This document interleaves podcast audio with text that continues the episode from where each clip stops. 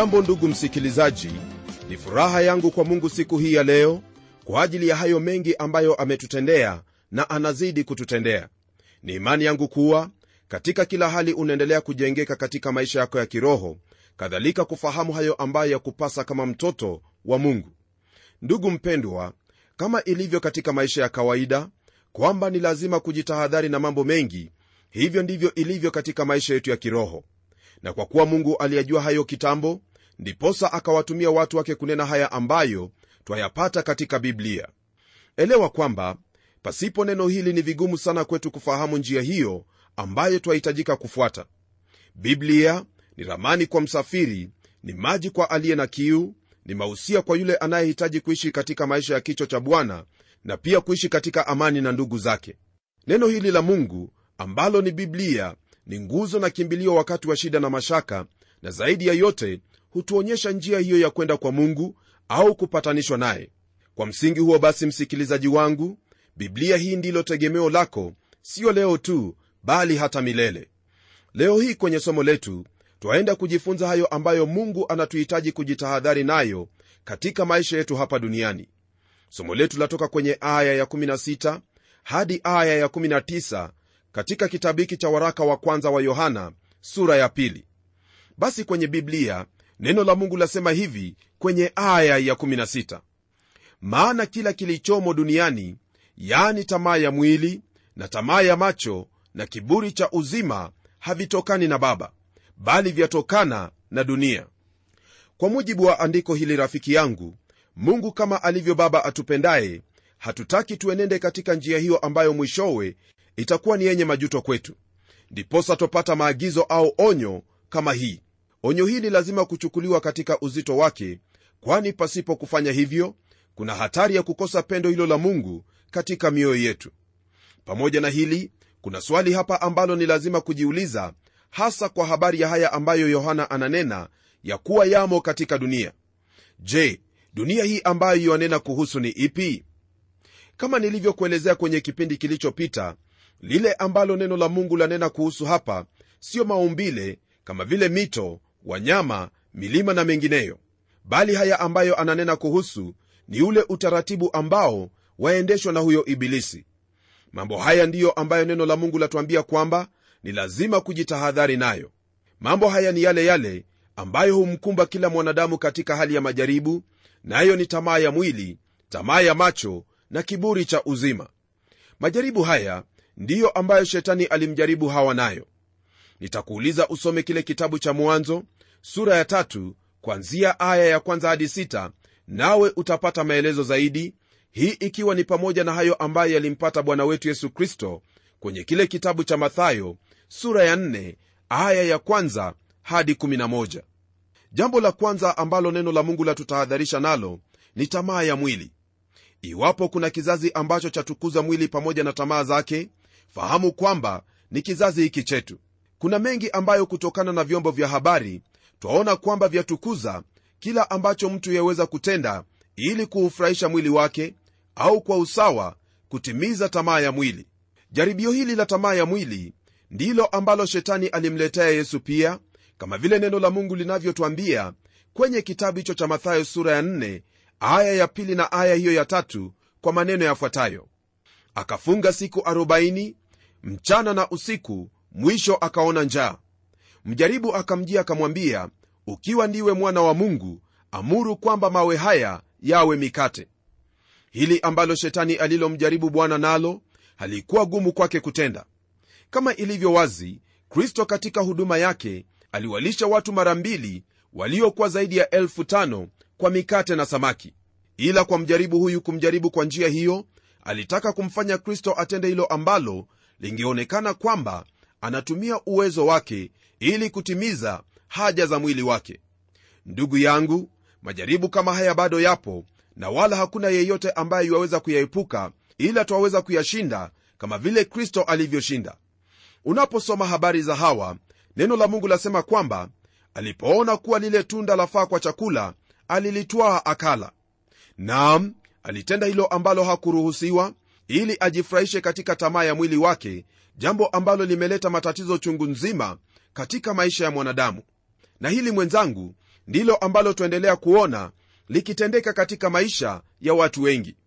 Kwa sababu ya tamaa ya mwili watu wamefanya hayo ambayo ni ya aibu tena ya kuchukiza sio wanadamu tu bali hata kumchukiza na mungu. Rafiki yangu unalo jukumu ambalo ni lazima kwako nalo ni kwamba jiepushe na tamaa ya mwili ukimwi umewaua wengi kwa sababu ya tamaa. Watu wameua kwa sababu ya tamaa. Nyumba zimevunjika kwa sababu ya tamaa. Na mengi zaidi ambayo hatuwezi kuyanena lakini ni dhahiri katika kizazi chetu kwamba yametendeka kwa sababu ya tamaa. Je ndugu yangu ndani ya moyo wako kuna nini? Utafanya nini kwa habari hizi? Subiri tu nawe utapata jibu lako kadiri ya vile ambavyo twaendelea kujifunza kutoka kwenye neno hili la mungu jambo la pili ambalo neno la mungu latuagiza tujiepushe nalo ni tamaa ya macho. Hili najua mwenzangu ni hilo ambalo humpata kila mmoja wetu wakati mmoja au mwingine. Nataka kukukumbusha kwamba hawa alipokuwa kwenye lile bustani la edeni neno la mungu latuambia kwamba matunda ya ule mti ulikuwa wa kupendeza macho yake yani yalimvutia toka hapo alipokuwa na kumfanya amtende mungu dhambi. Jaribio hili ambalo hawa alijaribiwa kwalo ndilo ambalo kristo alijaribiwa pia alipoonyeshwa taifa na falme zote za ulimwenguni na yule mjaribu ambaye alimwahidi kwamba atampa iwapo atamwabudu. Hasa jambo ambalo hawa aliahidiwa ni kupata hekima au kuwa kama mungu kutokana na hali hiyo ya kutotii. Napenda ufahamu hili kwamba katika kila hali lolote ambalo shetani huwajaribu nalo watu mara nyingi huwa ni hilo ambalo laonekana kuwa nzuri tena la ajabu lakini mwisho wake kama vile ambavyo imekuwa siku zote ni majuto. Hili nalo pia twahitaji kujitahadhari kwalo maana tunayo macho na ni lazima kuyaona baadhi ya mambo ambayo yatatuvutia. Ila swali ni hili je utavutwa na hayo mambo au utashinda? Kisha kuna hili ambalo ni la mwisho ambalo mungu yuwataka tujitahadhari nalo katika maisha yetu. Nalo ni kiburi cha uzima. Je kiburi cha uzima ni nini ili tuelewe hili hebu tena tumrudie hawa na hilo alilolitenda. Kwenye neno la mungu katika kitabu hicho cha mwanzo sura ya tatu twaona kwamba hawa alipotazama lile tunda aliliona kuwa laweza kumfanya awe na hekima au kuwa kama mungu akiyajua mabaya na mema. Kwa jinsi hiyo kiburi cha uzima ni hali hiyo ya kujiinua juu ya elimu ambayo mungu amekupa au kwa usawa elimu ya kristo. Elimu ya kristo yatufundisha kwamba sote ambao tu waumini ni mwili mmoja lakini kiburi cha uzima chasema kwamba sisi ambao twashiriki kwenye sehemu hii ni bora kuliko wale ambao wanashiriki kwenye sehemu nyingine. Nam kiburi hicho cha uzima chaendelea kusema kwamba kabila langu ni bora kuliko kabila lile na rangi yangu ya ngozi ni bora kuliko rangi nyinginezo na watu wale hawawezi kuokoka isipokuwa kabila hili letu. Hayo ni baadhi ya yale ambayo msikilizaji yanaonyesha waziwazi kwamba ni kiburi cha uzima ambacho kimo katika moyo wa yule anayewaza mambo kama yale. Iwapo hiyo ndiyo hali yako basi fahamu kwamba unayo hicho kiburi cha uzima. Na hilo ndilo ambalo mungu anatuambia kwamba ni lazima tujiepushe nayo. Swali lako katika ili msikilizaji huenda ni jinsi ambayo utajiepusha na mambo kama haya. Mambo haya ambayo yaonyesha kwamba mtu akiwa nayo upendo wa baba haumo ndani yake. Basi kwa hili elewa kwamba hakuna sehemu nyingine yoyote ambayo waweza kupata jibu au suluhisho kuhusu haya mambo ambayo neno la mungu latuambia kwamba tusiwe nayo. Suluhisho la hili ndugu yangu walipata katika neno la mungu hasa katika kile kitabu cha mathayo sura ya 4 aya hiyo ya kwanza hadi 11 ambayo yatuonyesha jinsi tunavyofaa kukabili sumu hiyo iliyomo duniani. Unaposoma kwenye sehemu hiyo kila mara mjaribu alipomjaribu yesu jibu la yesu lilikuwa hivi. Imeandikwa yesu hakuwa na wakati wa kufikiri atamjibu vipi mjaribu bali alikuwa nalo neno la mungu tayari kabisa moyoni mwake kukabiliana na huyo mjaribu viwavyo. Mtume paulo kwenye kitabu cha waefeso asema kwamba neno la mungu ni upanga wa roho. Upanga huo wa roho mwenzangu ndiyo ambao wahitaji kuutumia katika maisha yako daima kwa kuwa mjaribu hana budi kuja kwako kila mara ili atafute njia ya kukuangusha kama ilivyokuwa kwa adamu na hawa. Tumia neno la mungu kila saa nawe utakuwa salama. Hii ikiwa na maana kwamba ni lazima uchukue muda wako na kusoma neno hili kusudi ufahamu ni jinsi gani ambayo utakabiliana na majaribu ya kila namna. Bila shaka kwa kuishi na kutenda hayo ambayo neno la mungu la kuagiza ni lazima utakuwa mshindi na utapata ushindi siku zote. Tunapogeukia aya ya 17 katika kitabu hiki cha waraka wa kwanza wa yohana sura hiyo ya pili neno la mungu latupa sababu ya sisi kama watoto wa mungu kutoipenda dunia na hayo ambayo yamo ndani. Neno hilo lasema hivi na dunia inapita pamoja na tamaa zake bali yeye afanyaye mapenzi ya mungu adumu hata milele. Hili mwenzangu ni jambo ambalo ni wazi kabisa kwetu kuelewa na kufahamu kwamba ni lazima katika kila njia na hali tujiepushe na hayo mabaya yaliyomo duniani kwa kuwa dunia na tamaa zake zote zapita. Wengi hufikiri kwamba wataishi milele lakini mwisho wao hutambua kwamba walijidanganya na maisha yao wameyaharibu katika hayo ambayo hawakufaa kutenda. Fikiria habari za ustaarabu na hali iliyokuwepo wakati wa falme nyingi kama vile babeli misri uyunani rumi pamoja na mataifa mengineyo leo hii hali hiyo haipo tena. Na kuna siku hiyo ambayo yote ya dunia hii yatapita na kama majivu yatokomeavyo kwenye upepo hivyo ndivyo itakavyokuwa katika fahari yake na tamaa yake. Lakini hao ambao wanatenda mapenzi ya mungu baba neno la mungu lasema kwamba watadumu milele. Je hili litatendeka kwa nini? Jambo hili litatendeka kwa msingi wa hilo ambalo wamelishikilia daima yani neno la mungu nao wakalitenda. Kumbuka kwamba yeyote anayetenda neno la mungu kama lilivyo huyo ndiye ambaye mungu atampenda na atamfanya kuwa pamoja naye milele. Ahadi hii mwenzangu yaweza kuwa yako tu iwapo hili ambalo nakufunza sasa hivi utalishikilia sana katika maisha yako. La sivyo kama ulimwengu na yote yaliyomo yatakavyotokomea vivyo hivyo na wewe pia. Ni katika hali hiyo ya kuishi katika utii kwa neno hili ndipo utapata huo uzima wa milele na hivyo kudumu milele pamoja na mungu. Kama ilivyo wazi msikilizaji wangu kama ilivyo wazi msikilizaji wangu mvuto wa vitu hivyo vilivyomo katika dunia ni jambo ambalo kwa hakika hatuwezi tukasema kwamba ni rahisi kwa kila muumini. Na ni kwa sababu hiyo ndipo mtume yohana aliwatahadharisha waumini kwa kuambia kwamba ni vyema kwao kuelewa mvuto huo na kujua kwamba hayo ni majaribu kwao kama vile yalivyo kwetu. Kama wao sisi pia twahitaji kukumbuka mambo ambayo ni ya muhimu sana kwetu. Ni lazima tufahamu kwamba upendo kwa dunia ni dhihirisho kwamba hatuna pendo la mungu au kwa mungu baba yetu. Jambo hili huleta hali ya hukumu juu ya maisha yetu ambayo hasa siyo mapenzi ya mungu kwa ajili yetu. Na mwisho yote ambayo ni ya ulimwengu ni ya muda na hutuondosha mbali na huo ushirika wa karibu na mungu baba yetu. Naamini kwamba hilo siyo ambalo wataka kuona katika maisha yako maana kama ilivyo ni nafuu kumtegemea mungu katika kila njia ili uishi katika mapenzi yake. Usisahau mungu anakuangalia ili aone hilo ambalo utalichagua kwa kuwa yuwakupenda upeo na anakutakia mema siku zote maishani mwako. Kwa nini basi msikilizaji wangu usifanyie kazi hilo ambalo litadumu milele kuliko hilo ambalo ni la muda? Unayo njia ya kufanya hivyo na tayari nimekuonyesha. Hebu tutelemke kwenye aya ya18 kusudi tuweze kuona hilo ambalo neno la mungu liendelea kutwambia neno lasema hivi watoto ni wakati wa mwisho. Na kama vile mlivyosikia kwamba mpinga kristo yuaja hata sasa wapinga kristo wengi wamekwisha kuwapo. Kwa sababu hiyo twajua ya kuwa ni wakati wa mwisho. Kwenye aya hii msikilizaji twampata mtume akiwaita watu wa mungu kuwa watoto.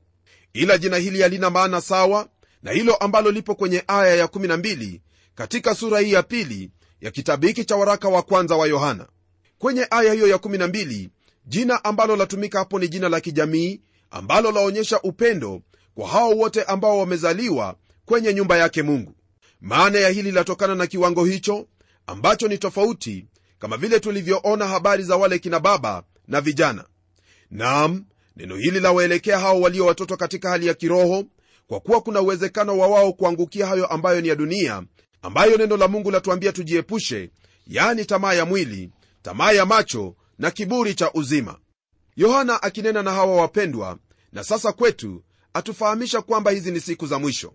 Huenda wasema kwamba habari hizo za siku za mwisho tumezisikia kwa muda mrefu na mwisho huo haufiki.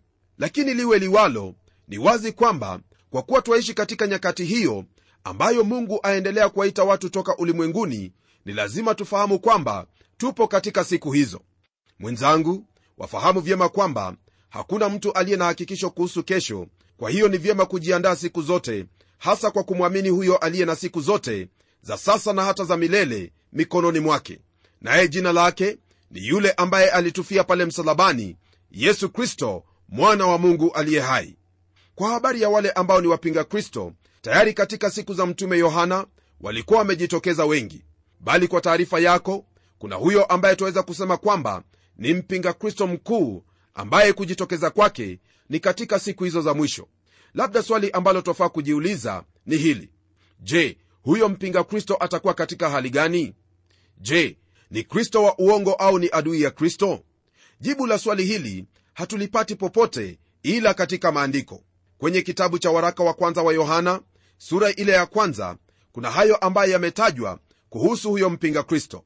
La msingi katika huyo mpinga kristo ni kwamba atakana uungu wa kristo hili ndilo twalipata kwenye waraka wa kwanza wa yohana sura ya kwanza aya hiyo ya 22 pamoja na hili twamkumbuka bwana wetu yesu kristo akisema kwamba siku za mwisho watakuja makristo wengi wa uongo wakidai kwamba wao ni kristo na hata watawadanganya wengi.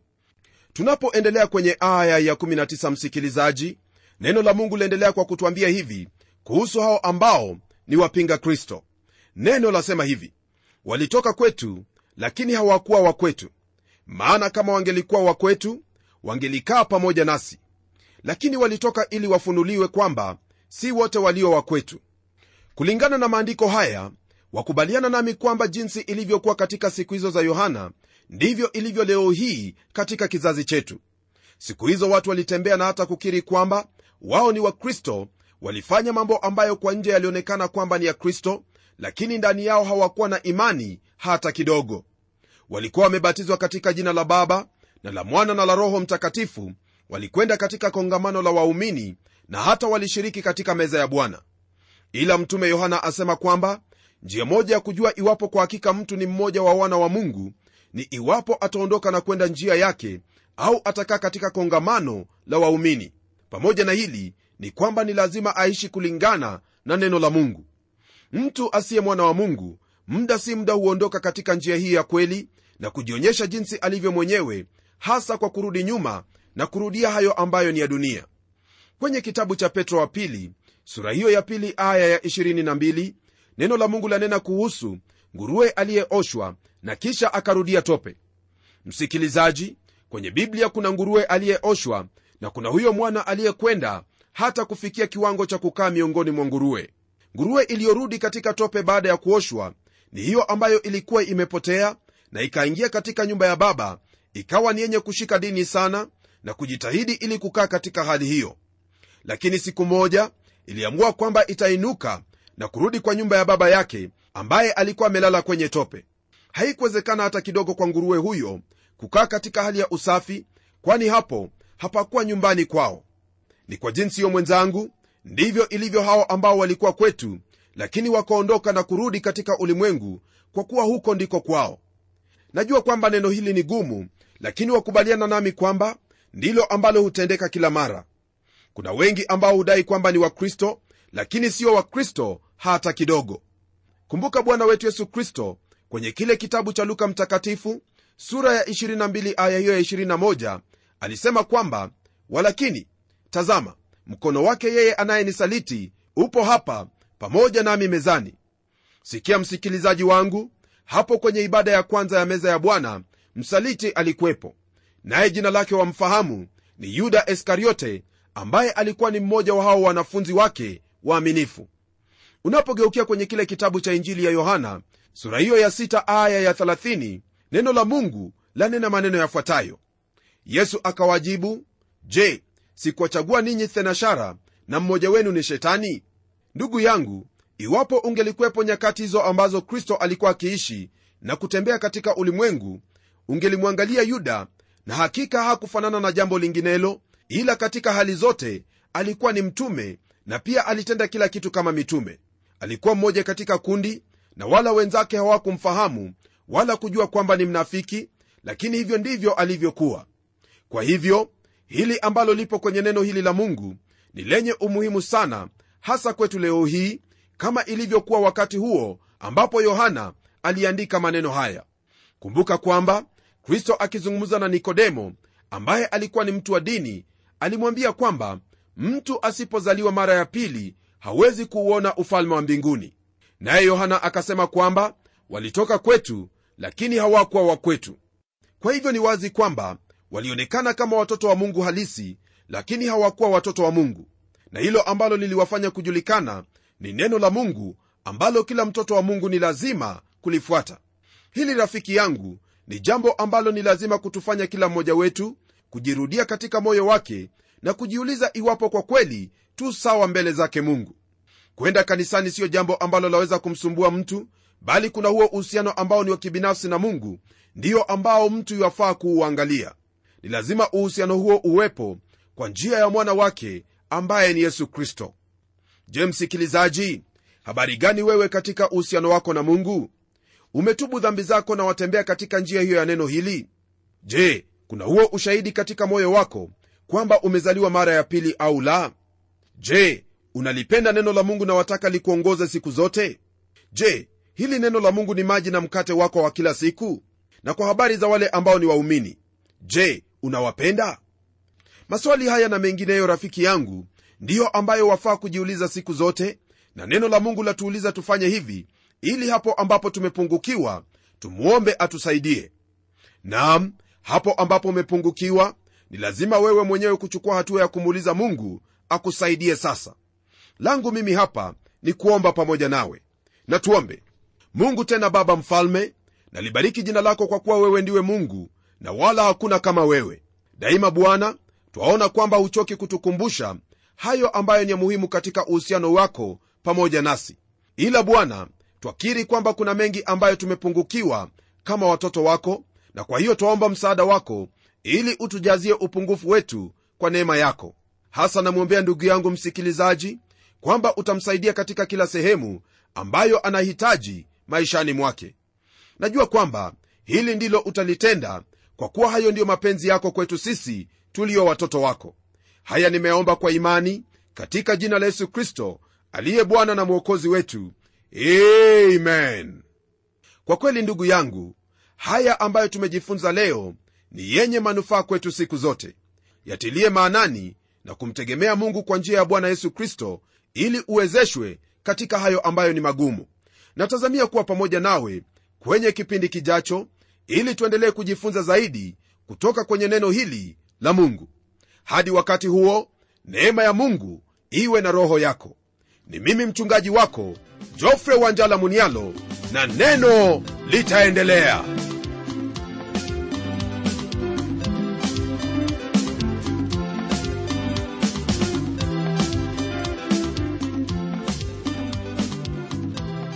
Ndiyo msikilizaji wangu neno ni lazima liendelee kwa hivyo hebu tuandikie barua utueleze jinsi hili neno la bwana linakubariki. Anwani yetu ndiyo hii ifuatayo.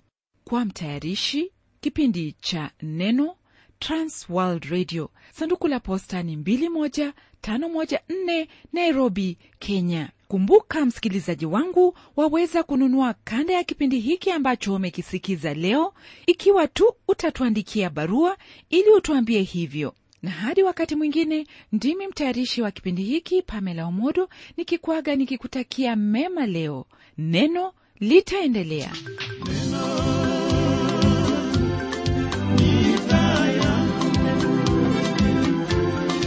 Neno.